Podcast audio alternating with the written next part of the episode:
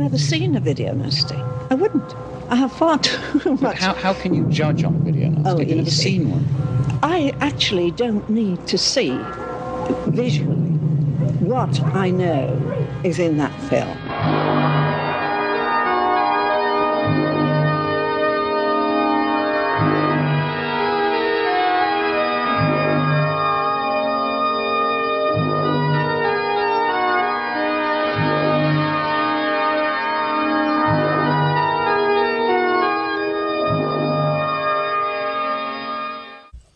Hello there, and welcome to the Video Nasties podcast. My name's Christopher Brown. There are a few horror films that are notorious as Cannibal Holocaust. Make no mistake about it though, there are more offensive films that are video nasties. There are more violent films on the list, films with more raping, and movies with worse animal cruelty. So why is this film, with its grubby grindhouse title, so well known? I'll venture that it stands head and shoulders above its peers and is a beacon of what you can achieve in extreme cinema. A pointed attack on exploitation mondo filmmaking, a less than gushing review of the type of person who makes documentaries, and of course, the inventor of the now omnipresent found footage genre. Cannibal Holocaust was good, believable, and brutal and it ended up with its filmmakers in court because of that.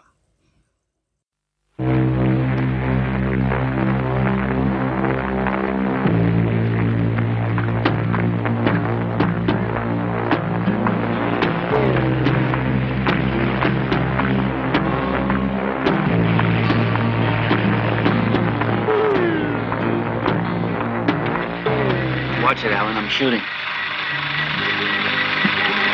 Oh, good lord! It's it's unbelievable. It's it's horrible. I can't understand the reason for such cruelty. It must have something to do with some obscure sexual rite or with the almost profound respect these primitives have for virginity.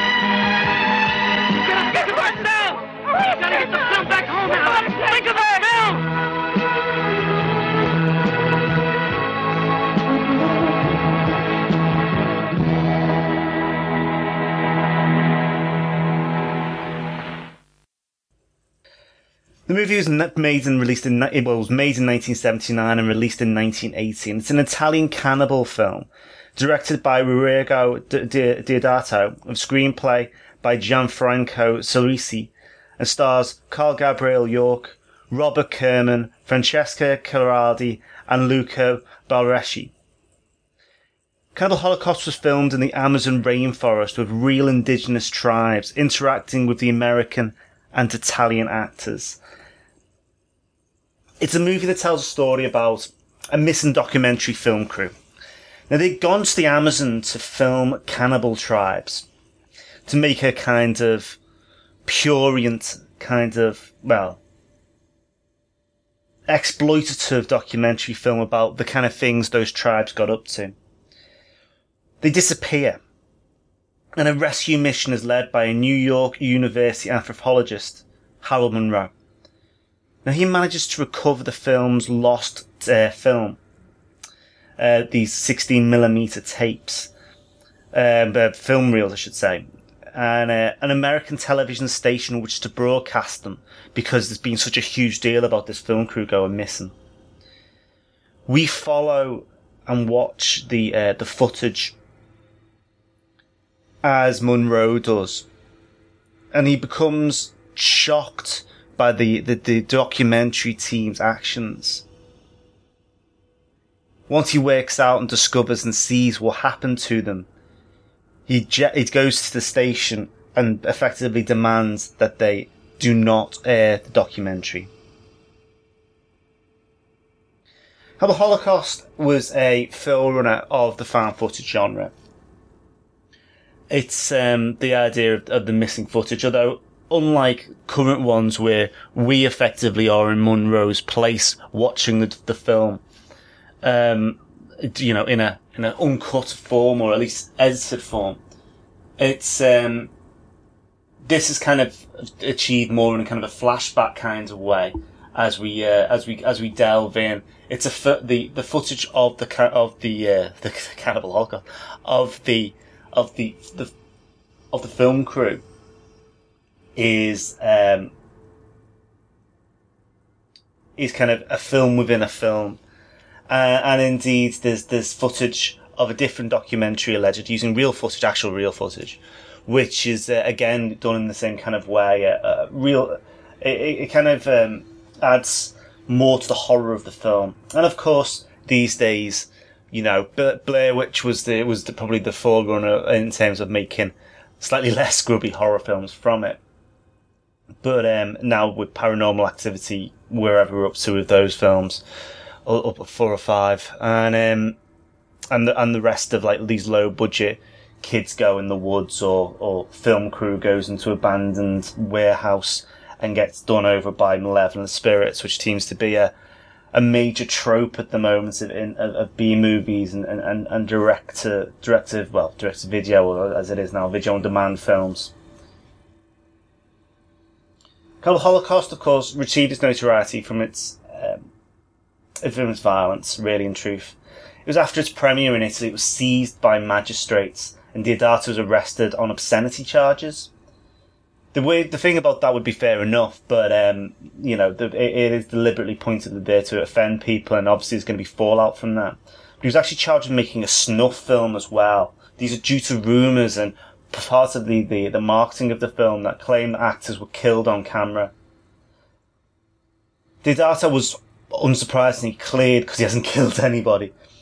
Um, but the film was banned in Italy, Australia, and other countries as well due to its portrayal of graphic violence, sexual assault, and of course that animal cruelty.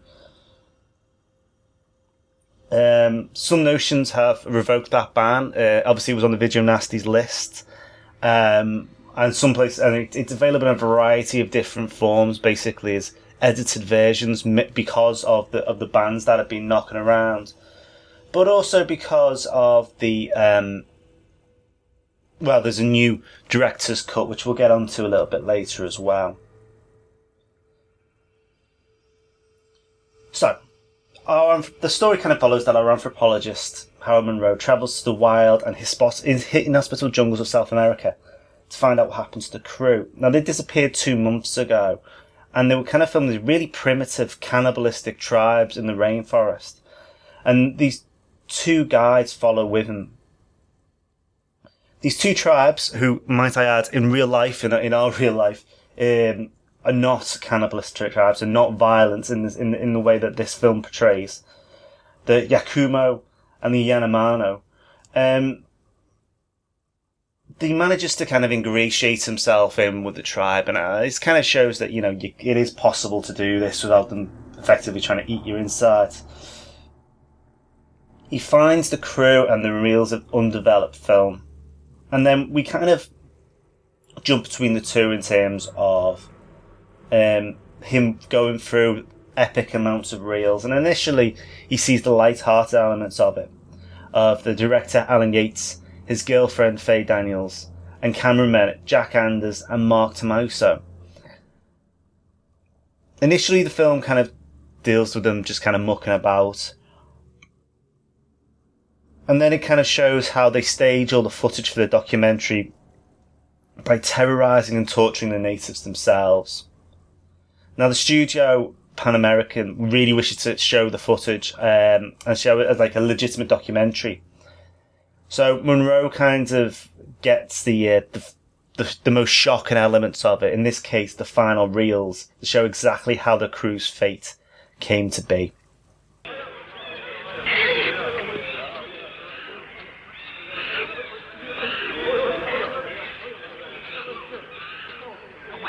village is. Just shoot the air and follow them.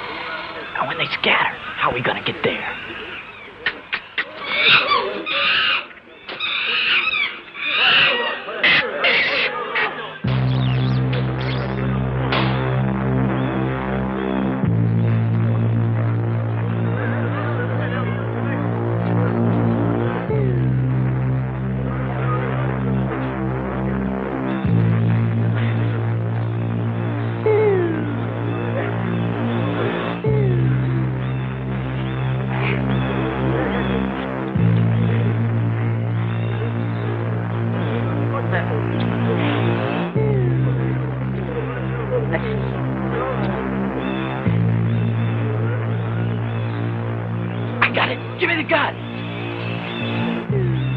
No, wait. I know what I'm doing.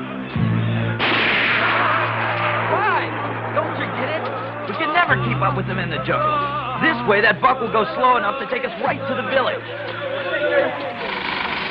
Well, what do you think, Professor? But it's not the best way of establishing peace with the Yacumo tribe. Now I'm beginning to understand why they greeted us with such hostility. You think this is bad? This is nothing. Alan did much worse. Just watch.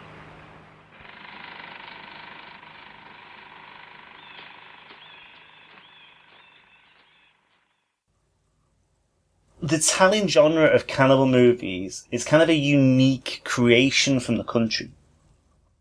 It's a genre to call their own. I mean, obviously, normally we talk about Italian films such as um, movies like, you know, the spaghetti westerns and that kind of thing, taking American culture and kind of making it their own. Uh, the Giallos, kind of American mystery and slashes, interlaced with um, far more explicit material. But this was bred from. It's true that it is bred from you know various elements of stories. You know, like the most dangerous game and Them and Us. You know, 1950s cowboy movies really, which um, and you know from that point of view, normally it's you know the cowboys go into the desert and and, and get attacked by um, by by the Indians and escape or are saved. In this, it's invariably more like white people go into the jungle and get cut cut up one by one. Lenzi's Deep River Savages, which we will discuss uh, at a later date, was the first, and Deodato had already had a go at the genre himself with The Last Cannibal World. The genre mixed horror with suggestion that these were based on real tribe practices, although that wasn't probably true. Also, The Last Cannibal World was an attempt to ratchet up the explicitness, which had been present in, in Deep River Savages, also known in the US as Sacrifice but not to the extent that it that uh, Deodato saw as the opportunity to be. Deodato, as a director, said he conceived the film while talking to his son about news coverage of the terrorism of the Red Brigades. Deodato thought that the media focused on portraying the violence with little regard for integrity in journalism. And he thought that the media had kind of staged news angles to kind of get the idea across. The film team in Cannibal Holocaust, therefore, symbolise the Italian media. It wasn't just that, though, and the rather, you know, um, exploitative elements to the news, exploitation that I think would fair to say we still have to this day. It was also an attack on Mondo movies, such as Mondo Cane, Goodbye Mr. Tom, and Faces of Death. Grim, supposed documentaries filled with stage footage and lurid racist content. The film, in effect, shows titillating content to start with before revealing what the supposed victims of the film are really up to. I mean, that's the case in Cannibal Holocaust. Um, effectively, you know, Mondo Cane was a way of getting some pretty nasty gore, both faked and in the case of the uh, animal cruelty, real, and some, um, you know, nudity as well, bit of sex, by using the tribe's people in a faux documentary format. The screenwriter, Gianfranco Clerici, uh, wrote the script, and he collaborated on Deodato in his previous film, this uh, uh, Ultimo Mondo Cannibal, as well as written, you know, other horror films in his time. Um, when Deodato holds the script, he kind of fiddled about with it. He made our film crew American, and also there was some edits as well to the film. One was to show a group of Yanomamo cutting off the leg of a warrior and feeding him to piranha in the river. Allegedly, the uh, the shot didn't work because the underwater camera didn't operate properly, and unsurprisingly, piranhas don't do what you tell them to. And uh, this piranha scene is something that's still kind of in the same way the spider walk scene in Exorcism is was until we put it in the bloody director's cut version of the film. Um, still kind of spoken about, you know, in kind of hushed tones. What about Deodato? Well, he was born in Basilicata and he was grew up in a, in, in a neighbourhood where Rome's major film studios were located. And that's where he learned to direct under Roberto Rossellini and Sergio Corbucci. He helped to make Corbucci's The Son of Sparta, uh, Spartacus and Django as an assistant director. Obviously, Django, well known these days after uh, uh, the, with the Tarantino kind of uh, resurrected information, you know, knowledge of that uh, that lengthy line of of, of uh, cowboy movies. In the sixties, he, he was he was not a man who just directed um, horror. He directed comedy, musical, thrillers, and then he went off to do TV commercials where the money was. In '76, he returned to the big screen with his ultra-violent police flick, uh, "Live Like a Cop, Die Like a Man." And then, as we said before, in 77, The Last Cannibal World, in its t- original Italian, Ultimo Mondo Cannibal. And then in 79, this, uh, Cannibal Holocaust. We'll get on to the reasons why, but after that was a break for him. Um, he had his license removed to make direct films and it, for three years.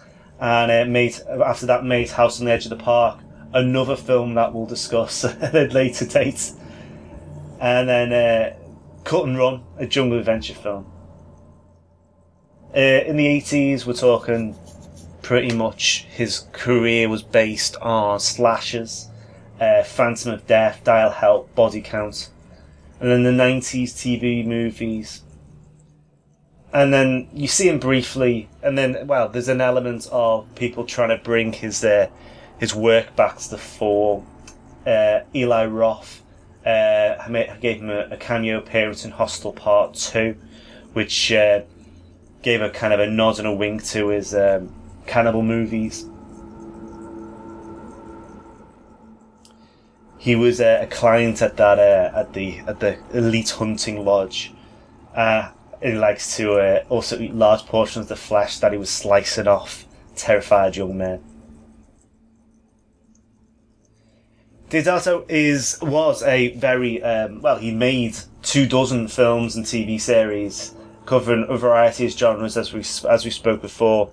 Um, obviously, his reputation is grounded in this movie, but it would be unfair to say that's all he's achieved. So production began in 1979 when Deodato was contacted by uh, German film producers to make a film similar to uh, the movie Jungle Holocaust. Um, he accepted the project and immediately went into search for a producer and went with uh, Francesco Palazzigi. Uh, the two first flew to Colombia to scout for filming locations. Um, Leticia was chosen after Deodato actually met a Colombian documentary filmmaker at the airport who suggested the town as an ideal location for filming. Um, effectively, that decision made a great deal of difference to what happened next. Leticia was only accessible by aircraft, and from there the cast and crew had to travel by boat to reach the set. And the locale pro- uh, presented problems with the production.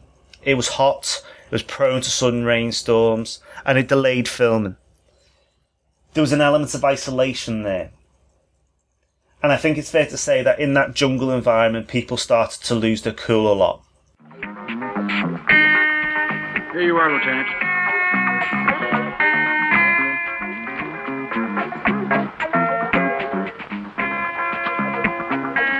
Well, Professor Do you think you oh. could turn that. Thanks. All I can say is that you anthropologists and the missionaries are made out of special stuff. if hellholes like this didn't exist, I'm sure you would invent them. Whereas I would give both my. Well, let's say I would give anything to be somewhere else. Look, Lieutenant, I'll be as little trouble as possible. It's just that I'm sure you've got enough problems of your own, but I'll have to be, to be honest with you. No, no, no, thanks. I need your help in, in organizing this expedition. How can I refuse? You have been recommended by everybody in our government as well as yours. Only I sure can guarantee that you'll still be breathing when you return. Look, I know this is not going to be a picnic. Believe me, this is not my first trip into the bush. Principal photography began in hot, uh, in hot and humid conditions on June 4th, 1979, and had to be delayed on, for the arrival of Yorke for his scenes. The scenes obviously were filmed with uh, for the, for his for his stuff in uh, on 16 mil in a uh, cinema verite style that mimicked observational documentary. They uh, shot the film.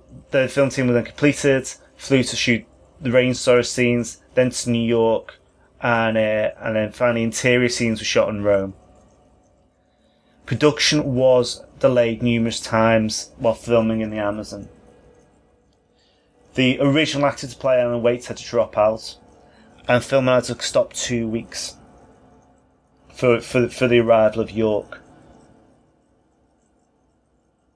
During principal filming with, with Kerman, the father of the actor who played Miguel was murdered, and production had to be halted again while he flew back to Bogota to attend his father's funeral. All this led in these kind of ridiculous conditions to high tensions on set, partly due to the location and also to the content of the film. Yorke described the set as having a level of cruelty unknown to him, while Kerman described Deodato as remorseless and uncaring. He and Deodato got into long drawn out arguments every day of shooting, usually remarks made by the director. And the one particular unsurprising aspect that led to disagreements among the crew was genuine killing of animals. Kerman stormed off set uh, while a coatimundi was was was filmed to be killed, and Yorke refused to participate in the killing of the pig, which he was originally scripted to execute. The squeal of that pig that shot, um, you see in the film, he kind of runs in front of camera, kind of starts saying something about the way this is like the cruelty of the jungle, which doesn't make a lot of sense, and then kind of runs off. That's because he completely botches a lengthy monologue, and uh, there no time or place for retakes, mainly because he only had one pig, uh, which is good, obviously. Perry Pirkanen cried after filming the notorious turtle scene as well, which I think for a lot of people is the scene that sticks in their mind as being particularly brutal. Uh, the actress Francesca Ciardi uh, did not want to bare her breast during sex scenes. There was friction between her and Carl Yorke. Um, apparently Deodato dragged her off set and screamed her in Italian.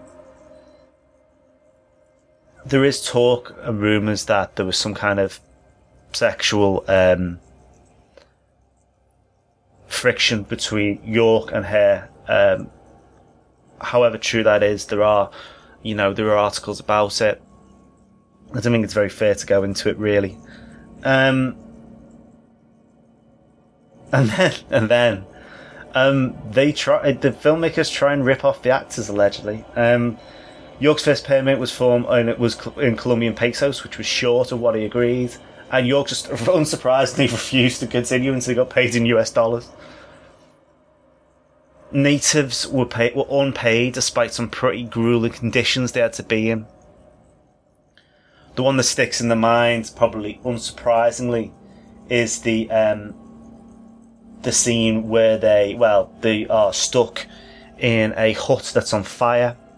And, uh, it looks like they're in that hut for far too long, really, in truth. It's the crazy, you can see in those 16 millimeter scenes exactly the level of craziness that's going on in the filmmaking process. Robert Kerman's quoted as saying about Deodato and the natives, he was a sadist. He was particularly sadistic to people that couldn't answer back, people who were Colombian, and people that were Italian but could be sent home.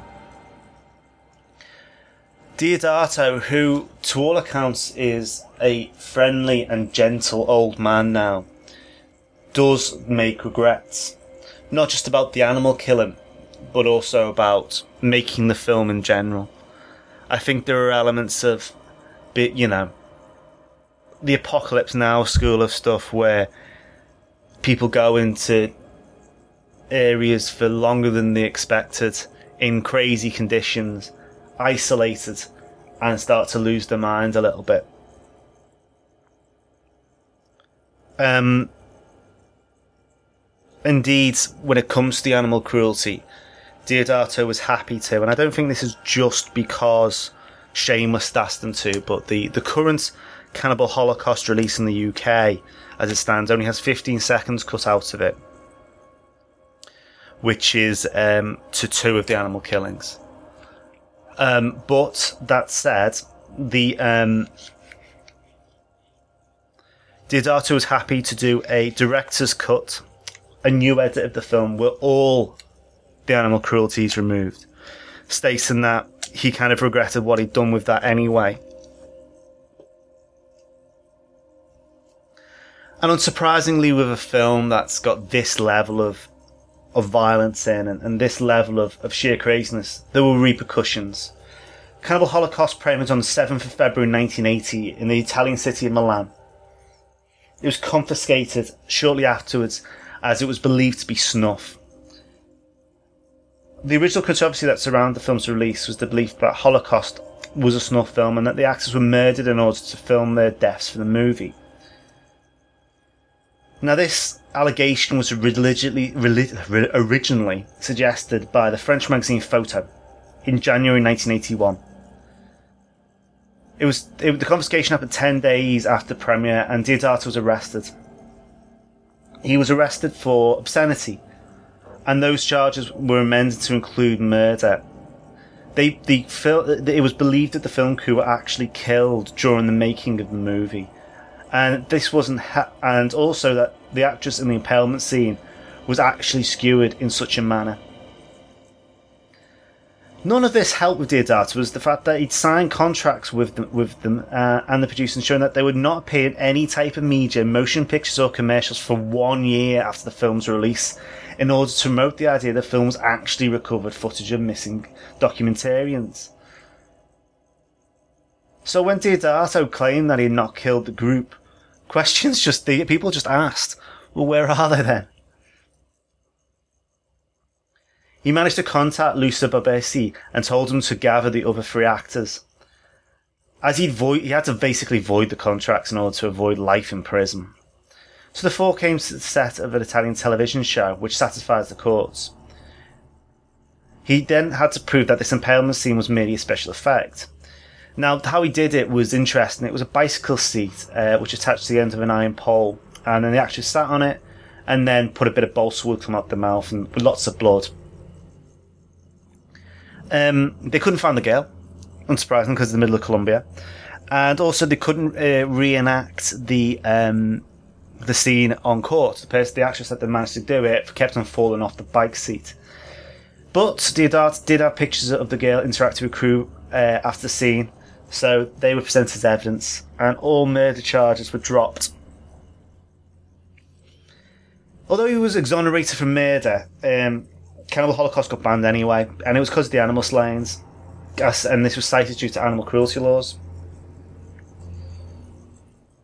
Um, Deodato, the producers, screenwriters, and a United Artists rep each received a four-month suspended sentence after they were convicted of obscenity. Deodato fought in the courts for three years to get his film unbanned, and finally it was. It was uh, granted uh, an 18 over uh, for a cut print, and was later released uncut. The thing about that is, and I think that the most interesting thing about that is that um, Cannibal Ferox, which is uh, was a rip off of it that got released in 1981. Now, you could argue it's nowhere near as well made as uh, Cannibal Holocaust, but it does have a certain um, element to it still that's quite unpleasant, and um, and it's probably worse in points. And obviously, that was being released at the time, but the problem is when you create this kind of furore around your movie, there's not much you can do to stop it. After all that, though, the film was the biggest one of the biggest selling movies of the 1990s for Italy, the Italian filmmaking. It made 20 million pounds, 7 million of that just from Tokyo. The Cannibal Holocaust, I suppose, is seen as a bit of a social commentary, though, on various aspects of modern civilization. I mean, you can argue that it compares, you know, Western society and cannibalism and does that kind of cliched who's the real monster thing. It doesn't just focus on eating flesh. In fact, there's very little flesh eaten in it. It's the difference between civilization and unciv. Well, the concepts of being uncivilized. Are these actually uncivilized? I think it's fair to say that, though, that it, it although the violence is extreme and certainly the last 15 minutes particularly unpleasant, it does ask the question of just because we come from cities, do we have a right to basically steamroll our way through society? There is, um, there has been, I think, under the lens of, critical opinion, though, it can, the film can fall apart slightly. Um, film historian um, David Carter says that the lack of journalist integrity is shown through the interaction between Professor Monroe and the news agency that had backed the documentary crew. They continue to push Monroe to finish edit the footage because blood and guts equal ratings. And Lloyd Kaufman, um, obviously the director, still stands by the film and says that you know reality TV is uh, the closest thing now to what Deodato was talking about at the time. But let's have a look at the hypocr- hypocrisy of it. Um, for example, and it's probably fair to say that the um, for a film that's so obsessed with the exploitation of others, it's ludicrously exploitative itself. That horrendous production that I spoke of before is an indication of that. The fact that the uh, Robert Kerman, who is basically the voice of reason of the film, co- comes from a porno background, probably doesn't help the case. And it is very, very lurid in its tone. Deliberately so. But nonetheless, it is still there. After all, why would you criticise uh, documentaries for killing animals and, and being exploiting a, a, a different cultures when it's blatantly obvious that that's kind of where you're headed yourself with your own actions. Um, it's been claimed that um, the film is basically unrepentant, and that you know posthumously doing some kind of who's worse, you know, the cannibals or us kind of thing, is disingenuous, considering the the extreme levels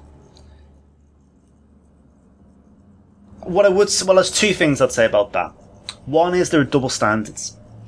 Rules of the game, El Topo, Apocalypse Now, all have animal cruelty in, or violence towards animals, but never come across the same kind of critical or um,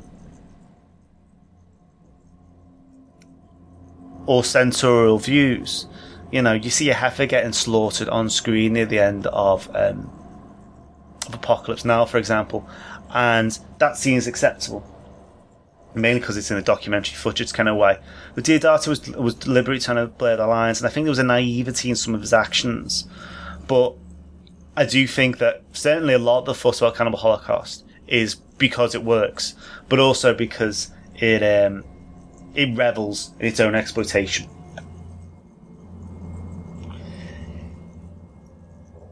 I mean, I think the uh, I think a lot of the film cr- criticism that comes of it comes of it not because of the type of film it is, but because the film is deliberately trying to upset you.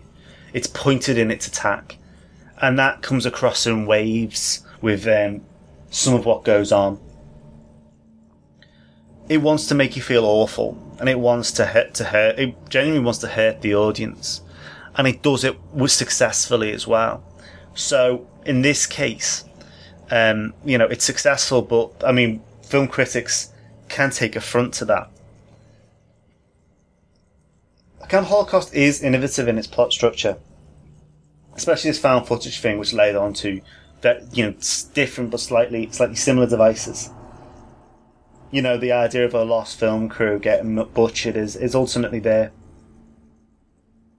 And it's also worth, worth bearing in mind that the Blair Witch Project did a similar kind of where these actors kind of now on a, an advertising campaign that the, the, the actual actors did disappear and they are actually, you know, real people.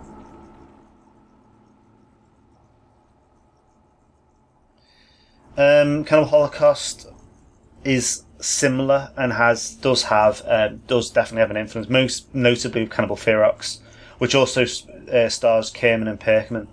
Um, Umberto Lenzi directed Cannibal Ferox, and we'll get onto this when we speak about that film. Says that he wasn't directly influenced by Cannibal Holocaust, but uh, I doubt that very much. He almost certainly was because, you know, it it, it, it is very similar in its tone to um, to that film.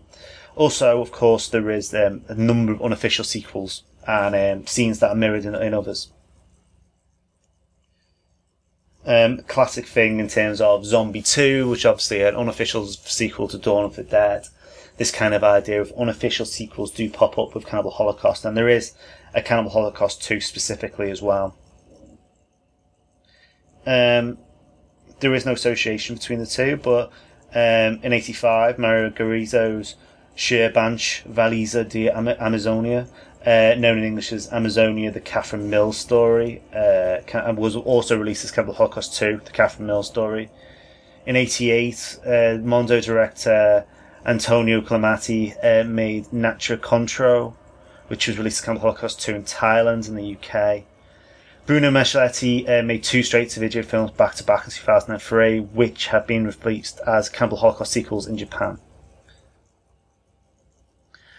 The film soundtrack is very notable and also ties back to the fact that um, Deodato did actually know what he was doing when he made the film. Um, although, to be fair, I, I, I, find it difficult to argue that he didn't anyway. Rizzo um, was uh, picked specifically because of his work with Mondo Cane and that film's main theme, and it it's kind of a strange, oddly haunting music which plays and um, it has a, has a very strong uh, connotations. It puts you in the mindset, possibly if you'd seen Mon- those Mondo movies of those kind of films, but also it kind of has a strong and kind of almost dreamlike quality to it. You know, the brutality of nature.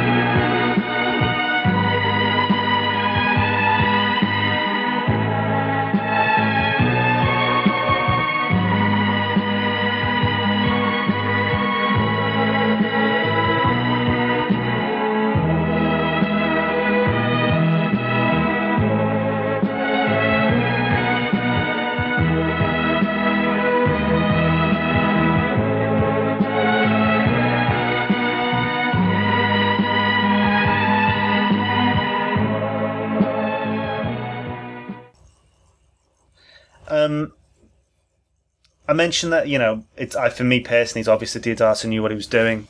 I think that's very true when you look at some, the footage for The Road to Hell, which is it's shown halfway through the film. At this point, the film actually shows real documentary footage, supposedly of a Burmese um, documentary that the filmmakers had made before. It's incredibly strong stuff and kind of plonks in the middle of the movie. It's interesting that that rather horrible documentary film footage is not the thing people get upset about about the film. I think that's partly because, and indeed the, the statement that the, the director's making, is that this is where this kind of the it, it, it, draws direct comparisons between the two, the documentary film footage, and also the the, the film footage, uh, you know, the, the type of Mondo Cane stuff, but also that makes the statement that we are desensitized to that. There's lots of horrific scenes with text on top of the screen, and there's certain kind of that that, and the reason why I mention it now is that Riz Ortolani's um, music on top, which kind of desensitizes you to this rather grim content. The movie is at the um, the center of the video nasties for all. Um, Go Video originally sent a letter to Mary Whitehouse stating concern about the film and an advert that we used. The front cover of the film, for the, the video, which showed cannibalism. It's kind of a cartoony kind of image that. But it caused a storm when it was placed in the video magazine. It was the first proper marking. I go into this in more detail in the introduction to this podcast, the Video Nasties podcast, where I kind of go into like this idea of grindhouse stylings and stuff. But it was the first real indication of the old grindhouse stylings and advertising in the 1970s um, that had arrived in uh, in the UK, and there was immediate fallout from it. Really, um, it, it was between this and Driller Killer were two major kickstarters for the for, for the Video Nasties for Raw and uh, the Go Video released the pre-cut uh, version in 1982, which was labelled as a nasty on the original nasties list in July 1983 and stayed on the, li- on the list throughout the panic. It was only passed with 5 minutes 44 seconds of cuts in 2001. All those cuts were to animal cruelty and sexual violence.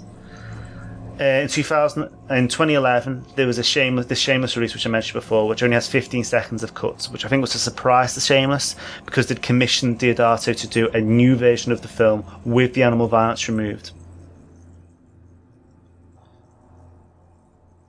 Um, interestingly enough, even in the 1990s, claims that the um, the film was a snuff film was still rampant and was sieged in, in a Birmingham uh, comic book fair um, for as being uh, scenes of actual general death. I think it's safe to say there are a lot of grey areas that Cannibal Holocaust treads sometimes. Um, Deodato himself has gone on record saying he regrets making the film, but despite all this, despite the rape, despite the animals, despite all this this killing that happens on screen and the craziness on set. And yes, using documentary film footage as well to prove a rather ham-fisted point. The movie holds up.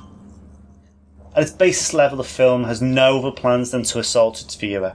It wants to make you feel bad, it wants to upset you, to attack you for liking and wishing to seek out this content. I remember finishing the film for the first time and wondering what had brought me to this moment, to wish to seek out a, film like this, to want to feel like that at the end of the movie. And surely that, if nothing else, is the sign that of a film that's been executed in a very, very impressive way. It generally just wants to assault you. And if you, even if you don't agree with the politics, if you don't agree, believe that Deodato would set out to highlight hypocrisies in the media, at that very least, it's a success. Cannibal Holocaust is one of the films that is uh, mentioned when um, the fil- the newspapers at the time do go through the list of films that are uh, that should be banned or you know it is terrible. The um, the Sunday Times on the 23rd of May 1982 put the following thing Uncensored horror videos, cassettes available to anybody of any age have arrived in Britain's high streets. The videos, called nasties in the trade, are freely available for hire or sale off, off the shelves of hundreds of shops catering for the video boom. They cost as little as £2 to hire for up to four nights. They exploit extremes of violence and are rapidly replacing sexual pornography the video trade's biggest money spinner. The nasties are far removed from the suspense of the traditional horror film. They dwell on murder, multiple rape, butchery, sadomasochism, mutilation of women, cannibalism, and Nazi atrocities. The films have such titles as The Driller Killer, the cassette box of which carries a colour photograph of a man screaming when electric drill is driven through his forehead. Then there is SS Experiment Camp, which features experiments of women in a Nazi concentration camp. Other titles are Cannibal Terror, Cannibal Holocaust, Blood Feast, and I Spit on Your Grave. And how about this little uh, this little nugget information from the Daily Express from uh, May twenty eighth, uh, nineteen eighty two. The leading horror specialist is a company called Go Video Limited, distributing such films as Cannibal Holocaust and Macabre, both promoted to by distasteful advertisements as well as SS Experiment Camp. Its offices are in Soho, but according to company records, it is trading illegally for the people running it haven't registered their involvements, which is a good way of hiding their identities.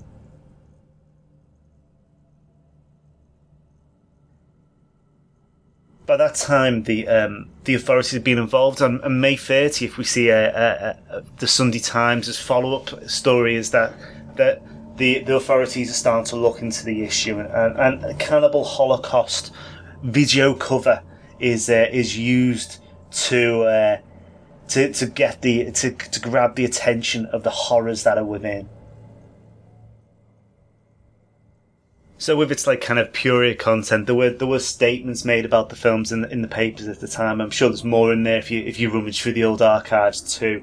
It's one of the films that get mentioned a lot. I mean, when we deal with snuff and SS Experiment Camp, there's loads that get said about those. Or it's the same line repeated again and again and again. Like, but it, they, they do pop up quite a lot. We've had a bit of feedback as well, which is which is fantastic news. Uh, Mark, who goes by the Twitter name at TTK Kane on Twitter, has been very kind enough to, to leave some feedback about the movie. He says, Cannibal Holocaust fully achieves what it sets out to do. It's so good at what it does, it's still one of the most depraved and reviled horror movies, even after 30 years.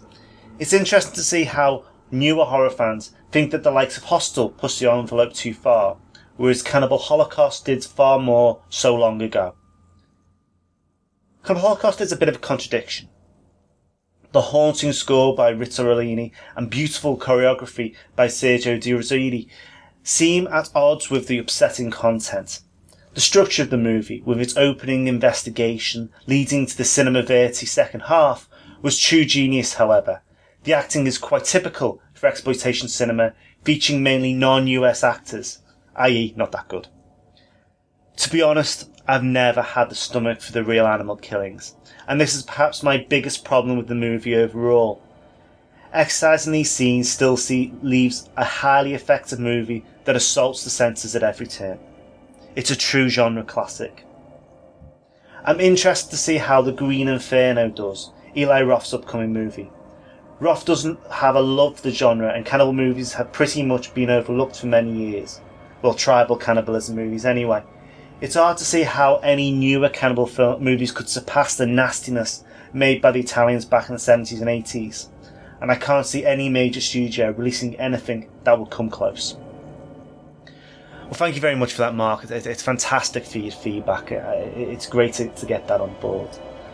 Uh, and I agree, I think it's fair enough. Um, I think, interestingly, when I rewatched, I mean, I've seen this a few times now, unsurprisingly, Cannibal Holocaust, and um, it's still kind of that violence, particularly that title scene, is just so horrible and seemingly needless, apart from to revolt you and to shock you that you wonder where it's going to go. Funnily enough, I didn't speak about Eli Roth's upcoming movie. Um, obviously, the, the phrase Green Inferno reverts directly to Cannibal Holocaust. It's it's the uh, it, it's it's the title in terms of what the documentary the TV producers want to put out as what happens there. It's called a green inferno because obviously you know the the, the, the rainforest, but the incredible uh, violence that it's capable of there. I don't know. I mean, my feeling is it won't be the movie that you hope it will be, but we'll have to. But you know, we'll have to see. I suppose. Right, well, I think that's going to wrap up this element of uh, Cannibal Holocaust. I think I've covered pretty much what I want to. It's good to be able to pull out some stuff from the newspaper archive as well, to kind of give you a bit of a feel for how the movie was seen at the time. As you can t- say, I mean, obviously, the title is used as shorthand, I think, a lot for the horrors that people see within, and that's the case with a lot of these films. Particularly, you know, there's a reason why I Spit on Your Grave and SS Experiment Camp, A, were seen in the first place as being the nasties they were, but also the fact that they, you know, were, they could be easily used as shorthand for rape and, and murder and violence. We're hoping the climate didn't damage them too much. And so, in exchange for the tape recorder, the cannibal chief let you take away the cans of film. Is that it? Yes. They thought that since I was capable of capturing the human voice, I was also capable of capturing their spirit. This convinced them that I was the only one capable of breaking the evil spell that had been cast over the tribe by their murder of the whites. Of course, they had no inkling of what was really in those cans, and how could you explain what a movie is? They just felt that they were a threat. Why do you say threat? Well, the Yanomamos understood how important these film cans were to Alan Yates and his crew. They thought the silver boxes contained their power. A power which I must say again caused much damage and violence. Fantastic story. Thank you, Professor Monroe. You're very welcome. As we conclude this special interview, we would like to remind you that Wednesday at 9 p.m. here on Pantheon, we'll be presenting part one of The Green Inferno, the dramatic film testimony of an extraordinary adventure that took its protagonists all the way back to the Stone Age. Righto, okay. Um, if you want to get in touch, much like Mark did, that would be great. Got a little bit of feedback in regards to Fight for Your Life from Rob Wilson, who uh, very kindly left some feedback for us here. Uh, he says, I haven't watched this movie since it came out on DVD, which will have been the Blue Underground release in 2003, so that's what, 10 years now? But does this one pack a punch? William Sanderson's character Jesse is so over the top. Sure, there's been tons of racist film characters over the years. This one may be at the top. More than a couple jaw dropping moments. The sleaze factor is off the charts. Don't think I uh, even told anybody I watched the DVD. Seemed like a conversation I didn't want to have. I'm not a wordsmith. Tread ever so carefully to say it's something you must see. And he says he can't wait to hear my opinion, which is lovely of him to say. Uh, thanks very much for that, Rob. I hope you enjoyed that episode. Uh, Fight for Your Life is the one that was before this one. Um, if you listen to it, please do listen to it. Um, probably one for. It's the only one I've had that comes with a warning. Let's put that way. Right. So, um, if you want to get in touch, much like Rob and much like Mark, please do. My Twitter is at orange underscore monkey. My uh, email address is videonastiespodcast at gmail.com. Or you could do what Mark and Rob did, which is go to the website, videonastiespodcast.com, and leave a comment on any of the pieces. I always put the trailer up midweek for the, the next film that's coming, so you can leave a comment on there if you want to leave a comment for an upcoming feature, as it were. Thanks very much, and just to check, we have got a slightly less, well, offensive film, shall we say, coming next week. Um, although one that could has the possibility to be quite interesting. It's Blood Rites, also known as The Ghastly Ones, which is very low budget, but um, some interesting characters behind it. So, until then, take care, and I'll speak to you soon. Goodbye.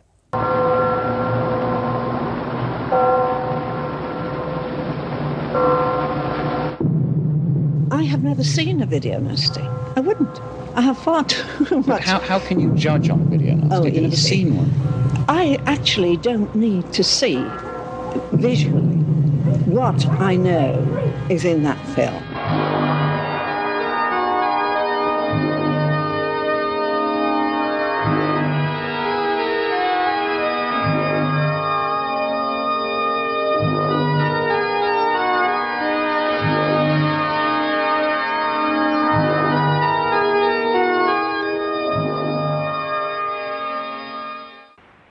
Professor Monroe, I can assure you that they knew exactly what they wanted. That may be. But meanwhile, they're all dead, aren't they?